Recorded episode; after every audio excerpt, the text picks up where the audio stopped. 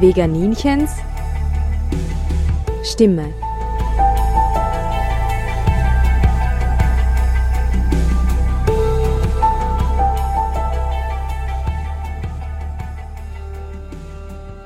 Hallo Welt, hier spricht das Veganinchen. Mein Interviewpartner ist heute Rüdiger Dahlke, Autor von mehreren Büchern, die richtige Gamechanger für mich und auch die Tierwelt und die Tierrechtswelt waren. Hallo Rüdiger, danke, dass ich die Chance bekomme, ein Interview mit dir zu führen. Ähm, Hallo. Du hast heute einen Vortrag gehalten, wie wir über die Ernährung unsere Welt verändern können. Und dein Ausblick war sehr überraschend für mich positiv, weil ich bin eine Veganerin, die in den Tiroler Bergen lebt und im Gegensatz zu der Szene in Berlin zum Beispiel natürlich sehr viel Widerspruch erfahre. Deswegen hat mich das sehr gefreut und du hast auch gesagt, dass junge Frauen durchaus eine Rolle spielen in der Szene, die irgendwann die Rolle. wird. Genau. Ja. Könntest du das meinen Hörern vielleicht noch mal kurz erklären? Im letzten Jahr 2016 hat der ORF ja schon gemeldet, dass 17 Prozent der jungen Frauen zwischen 19 und 39 vegan seien. Natürlich mit Sorgenstimme haben sie es gemeldet und die sind ja nicht dafür. Aber mich hat es natürlich sehr gefreut. Vor allen Dingen, weil ich weiß, dass Dalai Lama sagt ja, entweder die, wir schaffen es mit Hilfe der jungen westlichen Frauen oder wir schaffen es nicht mit der Welt, meint er. Und die 19- bis 39-Jährigen sind natürlich die Entscheidenden vom Alter her. Die bestimmen, was in der Familie gegessen wird, wie die Kinder aufwachsen und so. Also insofern ist das schon etwas, was mir Hoffnung macht. Du hast den bedeutenden Satz gesagt, der Welt den Frieden erklären wollen. Das hat mir ganz besonders gefallen, mhm. weil das möchten Veganer ja auch. Wir möchten ja nichts Böses, sondern wir wollen Frieden und Liebe in die Welt bringen. Im Buch Peace Food äh, mhm. gehst du das ja von einer anderen Ebene an. Wie siehst du das? Wie kommt man am besten zu Menschen, die gar keinen Zugang zu dem haben? Im Endeffekt ist natürlich so, dass man leider sagen muss, dass die Leute für Tierschutz, humanitäre Hungerkatastrophe und Ökologie nicht wahnsinnig viel übrig haben. Das habe ich 40 Jahre erzählt, ohne große Resonanz. Peace Food macht natürlich einen anderen Schlenker. Er sagt den Leuten, wie schädlich das für sie selbst ist, wie gefährlich das für ihre Gesundheit ist. Und da sind sie interessiert und reagieren auch drauf. Und das ist natürlich ein Bestseller geworden, nicht nur in Deutschland, also im deutschsprachigen Raum, Österreich, Schweiz, sondern das hat ja in vielen Sprachen ist es übersetzt, wie meine Bestsellerbücher halt überhaupt. Und das ist natürlich sozusagen auch ja, die Methode. Normal halte ich einfach einen Vortrag zur Krankheit als Symbol, den großen Krankheitsbildern unserer Zeit und sage dann in ein paar Sätzen, das ist die Psychosomatik und die somatische Ebene, die Körperebene unterstützen es am besten, wenn sie aufhören, Tierprotein zu essen. Und in dem Zusammenhang nehmen die Leute das auch wahr und wichtig. Da erreiche ich viel mehr. Hier haben wir jetzt wahrscheinlich ein Publikum gehabt, was einfach sowieso schon dieser Meinung ist. Aber mehr geht es natürlich um die Mischköstler die will ich ja zu Vegetariern machen, die Vegetarier zu Veganern. Die brauchen ihre Zeit und braucht alles so Schritt für Schritt. Also die erreicht man über ihre eigene Gesundheit und nicht über Empathie, sagst du? Empathie Leider, für das ja. Tier, ja. ja. Also ich meine, es gibt einfach auch viele Leute, die Empathie fürs Tier haben, aber auch unter den Tierschützern gibt es ja ganz viele, die leben ihren eigenen Dackel und essen Schnitzel und Würstel. Ja, das ist so, wie es Ökologen gibt, die gar nicht vegan leben. Also über die kann ich eigentlich nur lachen. Das ist ja verlogen. Aber das ist so, die Leute sind so. Gut, Eiderbichel da schmusen sie mit den Schweindeln, mhm. die Geretteten, und danach essen sie Schweindel. Ja. Also da habe ich dann auch gestaunt, dass die da Fleisch verkaufen. Haben sie auch versprochen, dass sie es nicht mehr tun. Wir sind so. Wir messen mit mindestens zweierlei Maß, mhm. wir und der Rest. Für uns sind die Kriterien ganz locker, für die anderen sind sie oft streng. Und klar, wenn man jetzt in Gasthäusern, im Barmilieu unterwegs ist, dann kann ich mir schon vorstellen, dass da das Klima einem nicht so freundlich entgegenschlägt, ne?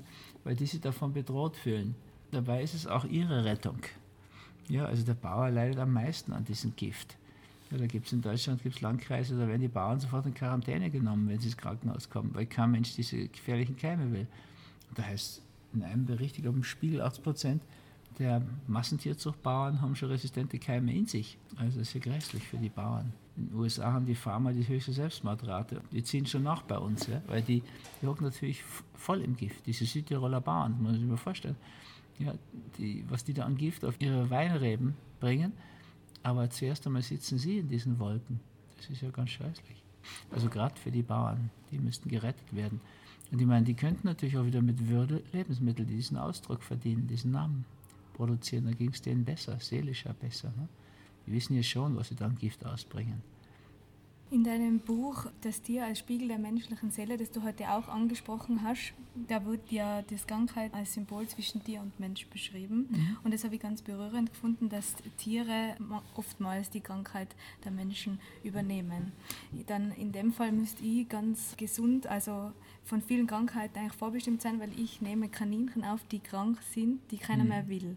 Und mhm. die sterben natürlich alle sehr bald an irgendwelchen Krankheiten. Und wenn die mir das alle abnehmen, bewahren sie mich ja davor und das, ich fühle mich dadurch auch beschützt. Kannst du vielleicht noch kurz einmal eine Geschichte erzählen, wo mhm. das verdeutlicht wird? Ja, das ganze Buch ist voll von solchen Geschichten. Die Irmgard Baumgartner, die Tierärztin, die mich da angeschrieben hat, so ist die Idee zu dem Buch entstanden, hat er ja ein paar Dutzend Geschichten, auch ganz schön beschrieben.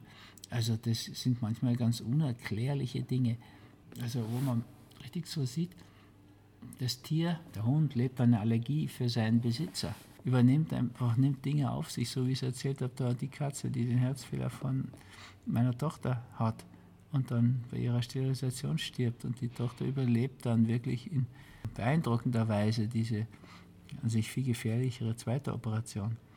Also da gibt es wirklich eine Fülle von Geschichten und ich denke, wir haben natürlich nur ein, eine Spitze vom Eisberg da beschrieben.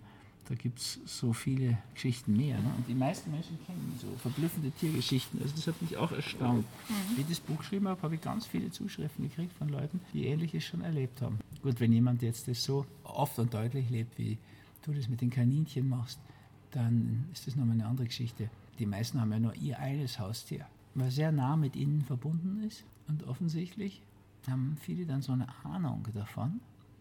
Wenn jetzt zu so einer sensiblen Tierärztin wie der Irmgard Baumgartner gehen, die arbeitet mit Homöopathie und so, dann wird vieles dann auch noch deutlicher, auch den Haltern der Tiere.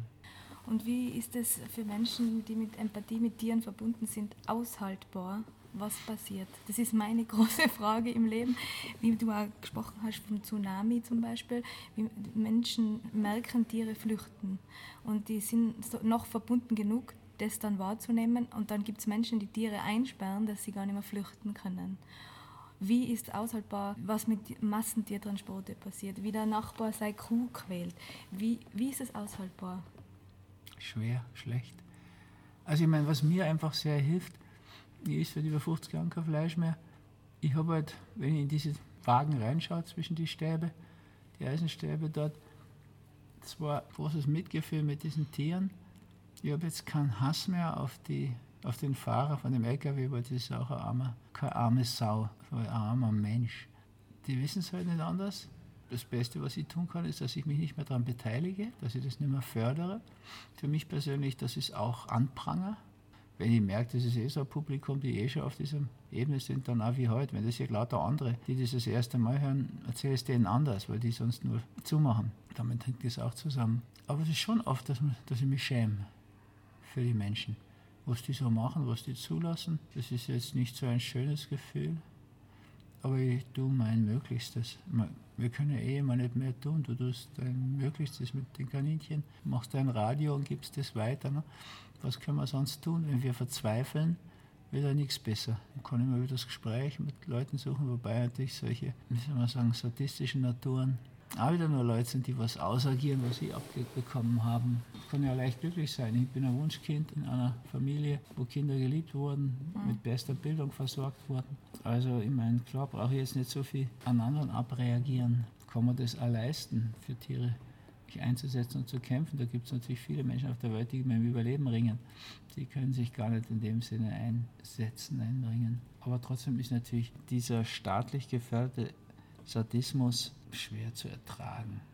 Also, eine Freundin von mir ist Barbara Rütting, die hat praktisch, das 90 jetzt, ein Leben gekämpft. Und das ist schwerlich zu verbittern. Aber natürlich gibt es immer diese schönen Aspekte. Also, ich meine, du hast ja an dem viel Freude, was du dann machst. Und mit den Kaninchen sind ja besonders süße Tiere. Das ist natürlich, hat so beides zwei Seiten. Und ich weiß natürlich auch, dass es oft nicht artgerecht ist. Ein Bruder, der Springreiter, springt ohne Trense, zeigt halt auch, man könnte selbst solche Leistungen ohne Quälerei machen. Aber es ist überhaupt nicht artgerecht zu reiten und ich reite einfach sehr gern. Man muss dann auch sagen, dass die Springpferde von meinem Bruder, die wollen aufs Turnier. Das habe ich x-mal gesehen. Also der, wenn der die, die, Alten dann zu Hause lässt, der hat schon eine riesen Herde von ausgemusterten Tieren. Der lässt die ja nicht schlachten, der versorgt die ja weiter. Aber das ist natürlich auch, die anderen, die Reiter bringen ihre Pferde um, wenn sie nicht mehr reiten können. Insgesamt die Hardcore-Ökologen und Tierschützer, die wollen natürlich eigentlich ganze Seen sperren und so, damit die Tiere brüten könnten. Wir müssen aus meiner Sicht so eine Symbiose finden und gerade im Kontakt mit Tieren, können, nur dort können die Menschen lernen, wie viel Gefühl die haben. Das ist immer so eine Gratwanderung. Ja, man kann nichts machen, außer seine Meinung sagen. Vielen Dank für deine Arbeit im Namen der Tiere. Es auch eine große Stimme. Bitte gerne. Vielen Dank. Bis bald, eure Christina.